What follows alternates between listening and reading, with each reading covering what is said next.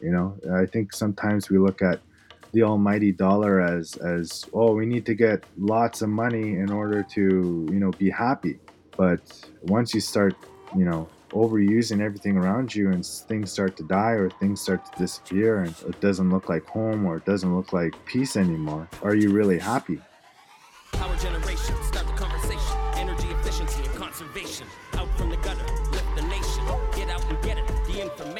Energy sovereignty Sustainability and resilience, are central components to global climate action the protection of Mother Earth. and the safeguarding of generations to come. Tansi, hello, and welcome to the Decolonizing Power podcast series, a series that will take you to three regions around the globe to explore how community led and partnered clean energy projects have been successful. It is my great privilege and honor to be co hosting this series with my good friend, Freddie Hupe Campbell. Freddie is an amazing woman who is passionate about meaningful climate action and empowering communities. She is a proud Metis woman born on the traditional unsurrendered territories of the Ktunaxa and Kinbasket peoples, also known as Kimberley, British Columbia. She joins us today from the unceded, unsurrendered traditional territories that the Algonquin and Anishinaabe people have and continue to defend and protect, otherwise known as Ottawa. Hi, hi. Thank you so much, Ms. Gachwin James Harper. I am so grateful to be hosting this series with you. James is originally from Sturgeon Lake Cree Nation in Treaty 8 territory in what is known as Northern Alberta, Canada, and he joins you today from Treaty 1 territory, also known as Winnipeg, Manitoba. James is a brilliant person with many accomplishments and just such a beautiful soul to go with it all. I could not be more thrilled to have such an incredible teammate and dear friend on this project. So, really looking forward to the episode today and all those to come.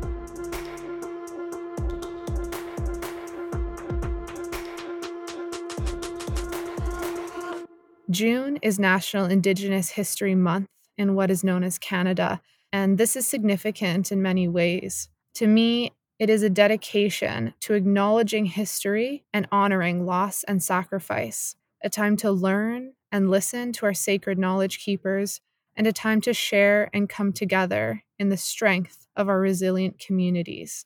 We could not be prouder to share this powerful interview with you today from a truly inspiring and strong Indigenous leader and community. But before we get to that, I would really love and appreciate James's thoughts on what Indigenous History Month means to him. Yes, thank you for that, Freddie. So indeed, it's it's a time to to celebrate and a time to to gather, uh, but it's also a time to reflect, and it's also a time to to honor the relationships that we have with nature. Um, indeed, the twenty first of June, uh, the most the, the most sun we'll ever get in a, in a year. Celebrating the solstice is so important. You know, is one of the biggest highlights of the year and sort of signifies uh, an important moment of where the cycle repeats. My understanding as a, as a Cree man of, of nature is that it operates in a cyclical manner. And indeed, uh, from what my grandmother, my kukum, has told me, it was something to be celebrated and something that, that brought together the community, brought together our nation, uh, and continues to do so. Uh, we definitely feasted and, and shared, um, you know, all the things that that we hunted and gathered um, as a community, and and we danced. Um, and then on top of that, um, this was also a moment for for uh, prayer uh, and for ceremony. I know that um, my family um, and my communities here, especially also in Winnipeg here in Treaty One territory, exercise sun dancing as well around this time as as a, also a very spiritual time to to do so. But you know recently june has also become more of a political movement uh, quote unquote a renewal of of the attention that needs to be given towards uh, indigenous people's rights and so every every june 21st also comes the the importance that indeed as indigenous peoples we have uh, rights that should be honored for me as a treaty person um, the treaty rights among others. But also as a treaty person i also have a responsibility to make sure that those rights are protected for for future generations. Um, and this is why i continue to do the work a lot of the climate action work um, and sharing these stories. Um, and I'm super privileged to to do so with my friend Freddie, along with all of our um, very inspiring guests on the, on the show.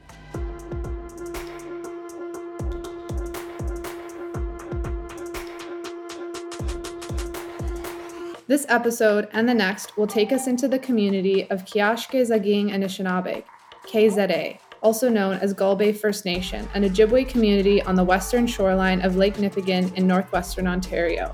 We will connect with AJ Esquega, a former counselor to KZA and graduate of the Indigenous Clean Energy 2020 Catalyst Training Program in 2017. This program is delivered by Indigenous community and technical mentors experienced and knowledgeable in communities transitioning to clean and renewable energy. Let's jump right into it, James, and begin with AJ's introduction. Uh, my name is AJ Esquega, and I come from um, Bay First Nation. I became the Mushkuwazewan Energy Projects Coordinator back in 2017 for my community. We have the solar energy storage microgrid now in our community, and it's offsetting about 20 to 30 percent of our diesel power a year. It's providing my community with clean solar power uh, during sunny days, and you know it's a game changer for Canada. We want to share with other Indigenous communities, uh, remote off-grid communities that want to get off diesel as well. So I'm happy to be here. It's a little bit about who I am, and uh, thank you. Uh, and just for our, our, audience, just to understand Bay a bit further, uh, if I understand correctly, Bay is is near Thunder Bay, Ontario, correct? And it's sort of uh, sort of like a more of a southern latitude in reference to the to the whole country, um, right? So so you do get quite a bit of solar. yeah, Bay is about two hours north of Thunder Bay, Ontario, and um, it's one out of four communities in the north here that were uh, deemed non-economical to join to the grid. Um, there was the the regulators that uh, did a study, and it just wasn't economic to have uh, our community hooked up to the grid. It's it is accessible through highway, so you can get there through highway and then and then a dirt road, and it's uh it's a beautiful community. Like I love going out there and just spending my time on the boat in the river when you're in Gull Bay, you get just a beautiful view of the rising sun in the east. And and Lake Nipigon, you know, all the communities around Lake Nipigon come from Jackfish Island. So when I think about my time in Gull Bay, I think about the water, I think about the lake, and I think about the connections that we have with all the communities around the lake. And we're so lucky to have that fresh water, you know, right at our, our fingertips. And to be able to just take a step walk in the backyard. I spent a lot of time during COVID uh, going exploring, you know, the territory, you know, the territory of KZA, because, you know, I needed Mother Nature. I needed to go connect to the land, you know, up hills, down hills. Gull Bay area is is not it's not flat. It's got a you know the lake. It's got some hills, some streams, rivers. It's got some rapids and waterfalls. So it's it's it's beautiful, and it's all within you know half an hour drive in in any direction. Wow, thank you, AJ. I love hearing about the beauty of your territory. Uh, it kind of makes me wanna wanna go visit as soon as I can. I hear you, James, and I'm I'm coming on that trip with you for sure. And with, with those landscapes so beautifully illustrated for us, AJ, would you be willing to share what sparked your clean energy journey and your desire to develop a clean energy project within your community? First, I was looking at the problem, right? Driving, you know, spilling gas now and then. You know, you feel like, oh man, that's not that's not good for the environment.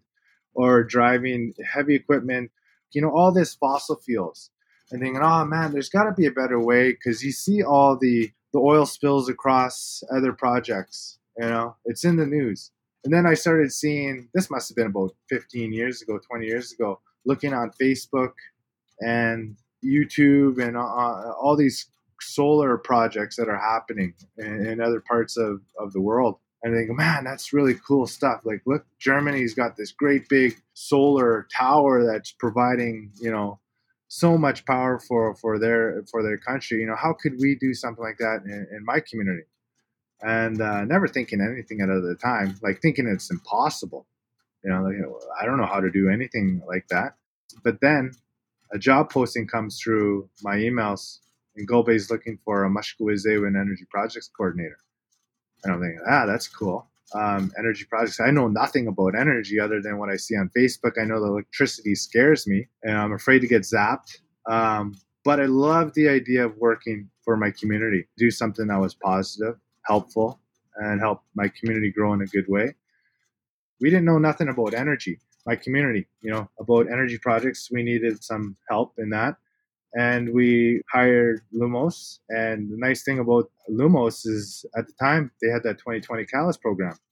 So I joined that 2020 Catalyst program, and man, I'd say that that's a life changer right there.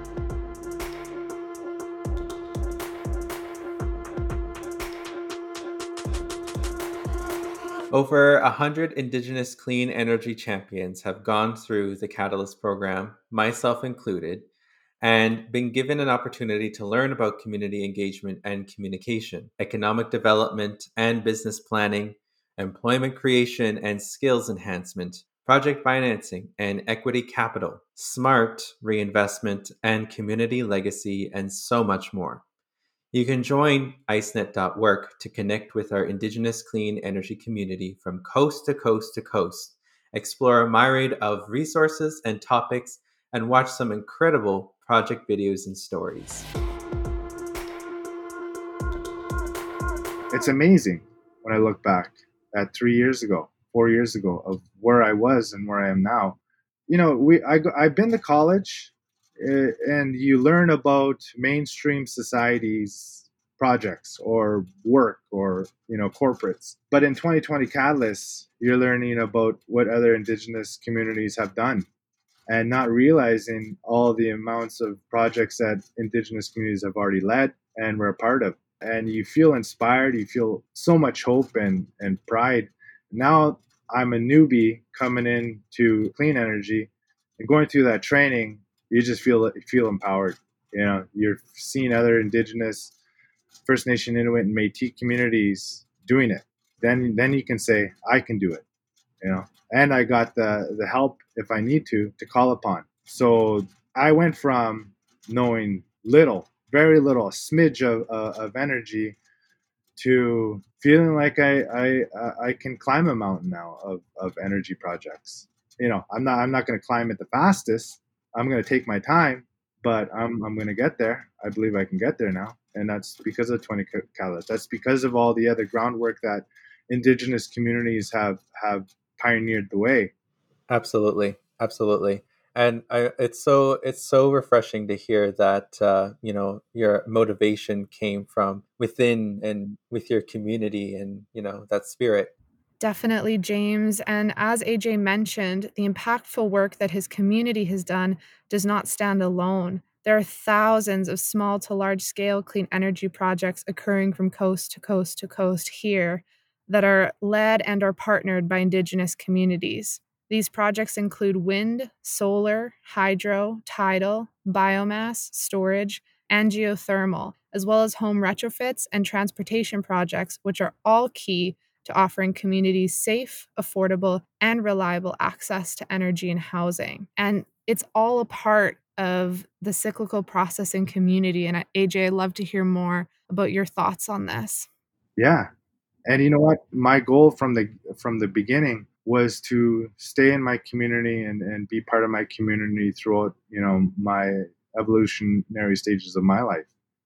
Um, we talk about building capacity and and helping our communities grow, and I'm committed to that. And uh, I'm happy that that the project turned out the way it did, and that I found some new friends and family within the ICE network, and uh, it's really awesome to feel where this is going and to feel what clean energy has brought into Gull Bay. It is incredible to see all of the different effects that your project has had within your community, AJ.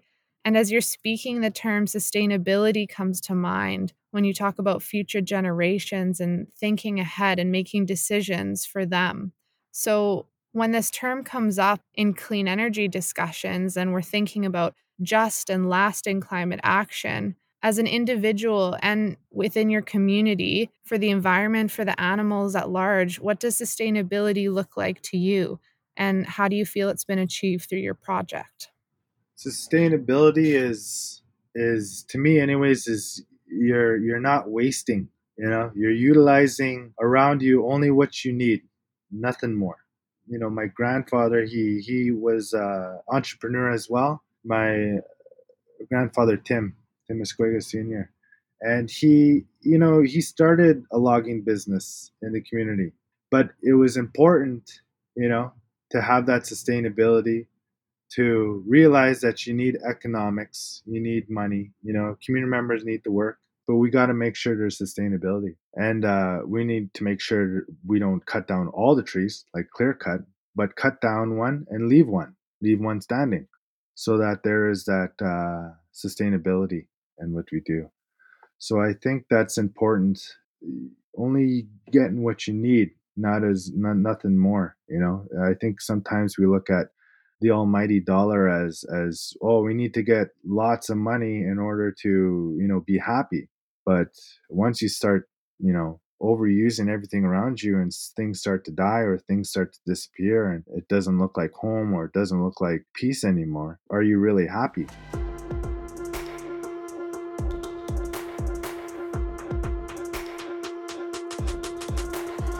So I'm just going to jump in here to note what clean energy microgrids are. They're decentralized electricity systems, usually off grid, or have the option of being off grid. And they are supplied by renewable energy generation, such as wind, solar, geothermal, run of the river hydro, and paired with energy storage, with batteries being the most common form of storage. Uh, with a control system putting it all together which together makes and ensures the provision of reliable, high quality power, uh, clean power for local needs for the community, as well as any sort of industrial or commercial purposes that are also within the community. That's a great way to conceptualize clean energy microgrids, James. I'd also add that a few reasons why they can be a good fit for communities are that they're very adaptable to geography and as you mentioned, they can also be scalable to create larger and cost effective impacts, which is so key. They also help to lower greenhouse gas emissions and offer different hybrid solutions to relieve the need for fossil fuel backups. Clean energy microgrids offer affordable and reliable access to communities, which is a key part of this podcast series and why we're bringing you these different clean energy story examples, none of which would be possible without having sponsors. So, We'll take a second here to recognize our sponsors for this podcast.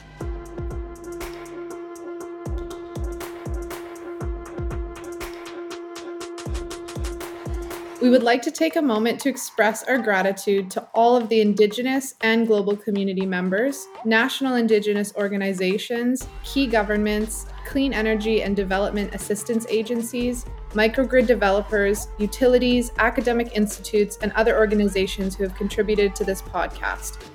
A particular expression of appreciation to Natural Resources Canada and the Clean Energy for Remote Communities team for supporting this podcast and Indigenous clean energy projects and programming from coast to coast to coast. I would also like to express a deep gratitude to the ICE team. Thank you for the support and the collaborative effort on this project. And thank you all for your tireless work to take action and make changes for an inclusive and just clean energy transition. And as AJ will will also share with us, in his community, we're talking about, and for a lot of communities, remote communities, we're talking about displacing diesel generated power. And along with diesel generated power comes the risks to the movement and distribution of that fuel um, and risk to spills, for example, uh, where remote communities are typically co located with very sensitive, uh, sort of ecological uh, natural habitats. Um, so, so a risk to spill is even heightened even more. Um, and we want to avoid that as much as possible not to mention you know the noise pollution and various other emissions that come out of diesel generators that that reduce the air quality in the community just to add on to your points james not only are there negative health impacts that occur within communities from generator diesel exhaust, but it is an expensive and dirty form of energy for electricity, heating, and transport. And speaking from the Canadian context, family income in remote communities are often much lower than averages across the country, and the cost of diesel based energy is a major cost of living burden. And for many people and a fair percentage of communities, it can contribute to energy poverty and even just forward looking too you know the, the cost of diesel among other petroleum products you know is always uncertain and always at the risk of, of geopolitical will uh, and so we want to make sure that communities who don't necessarily have a lot of you know backups and resources to to mitigate those risks we want to make sure that clean energy can completely remove those risks um, and alleviate you know the price and volume risks that diesel based generation holds. Um, so there's a, there's a whole bunch of, of things that we're trying to to mitigate uh, through clean and reliable energy production within within a community. So in our conversation with AJ, he illustrated how microgrids works, uh, particularly in his community, and some of the impacts that they have experienced.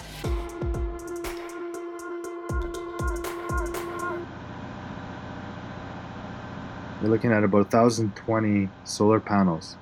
So we got five rows of, of solar panels that are connected through combiner boxes to an e-house, an electrical house, which is just a big C can, but it's you know retrofitted really nice. And right beside that is the, battery battery energy storage system with a battery controller. Um, those solar panels charge up those batteries. So when there's enough sunlight, and those batteries reach 80%, a signal goes from the microgrid controller to the diesel generator controller saying, you know, we got enough power here, start shutting down the diesels. We're going to provide the community with clean power. Uh, good afternoon. It's uh, March the 5th, uh, 2021. The diesel off command came at 11:51 uh, a.m. It is uh, 12 uh, 12:11 p.m. Uh, the load for the B unit is 98 and the solar power is 134 kilowatts.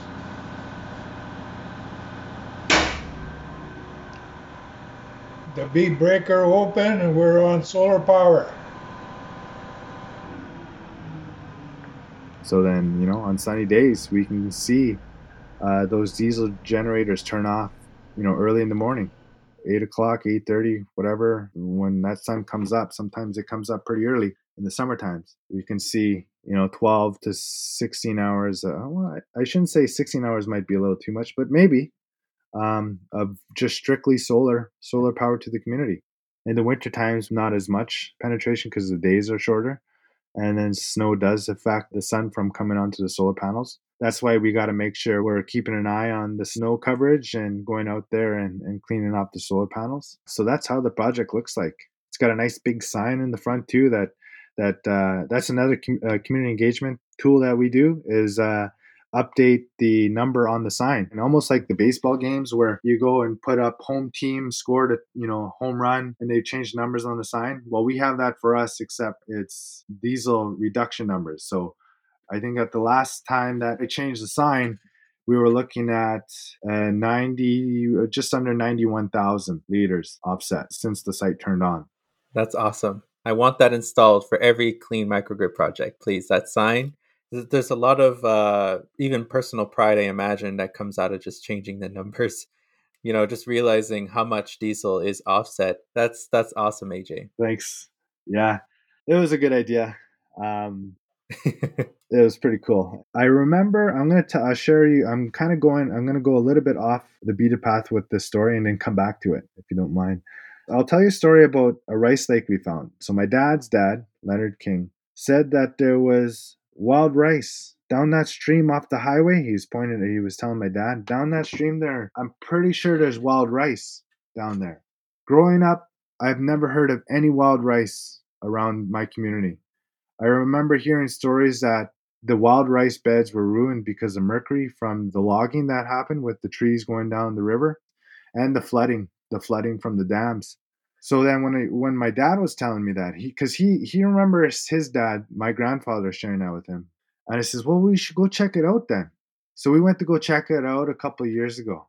We brought the canoe, we paddled in there, and he says, and I didn't even know what wild rice. I've never seen wild rice in my life, just on TV, on YouTube, or on on Facebook. Friends, you know, all my friends harvest wild rice, but I've personally never seen it. So me and my dad were canoeing out there, and he said it was down this lake. You know, we we checked Google Earth, and we're, we're somewhere around here and we're paddling. It says, I don't know. I just see a lot of, um, you know, cattails or some weeds. It doesn't look like wild rice. And it was getting dark. So he says, Oh, let's go check. There's some grass over there. This further down. We'll go. It's getting late. I said, uh, just go check this one and then we'll we'll head back. And as soon as I got to that grass, I can see the wild rice in those little husks. I said, No way. As soon as I seen that, I just felt shivers and my hair just standing up, you know, and you felt I don't know, there was a spiritual moment that I felt, you know, with my dad and thinking about my grandfather.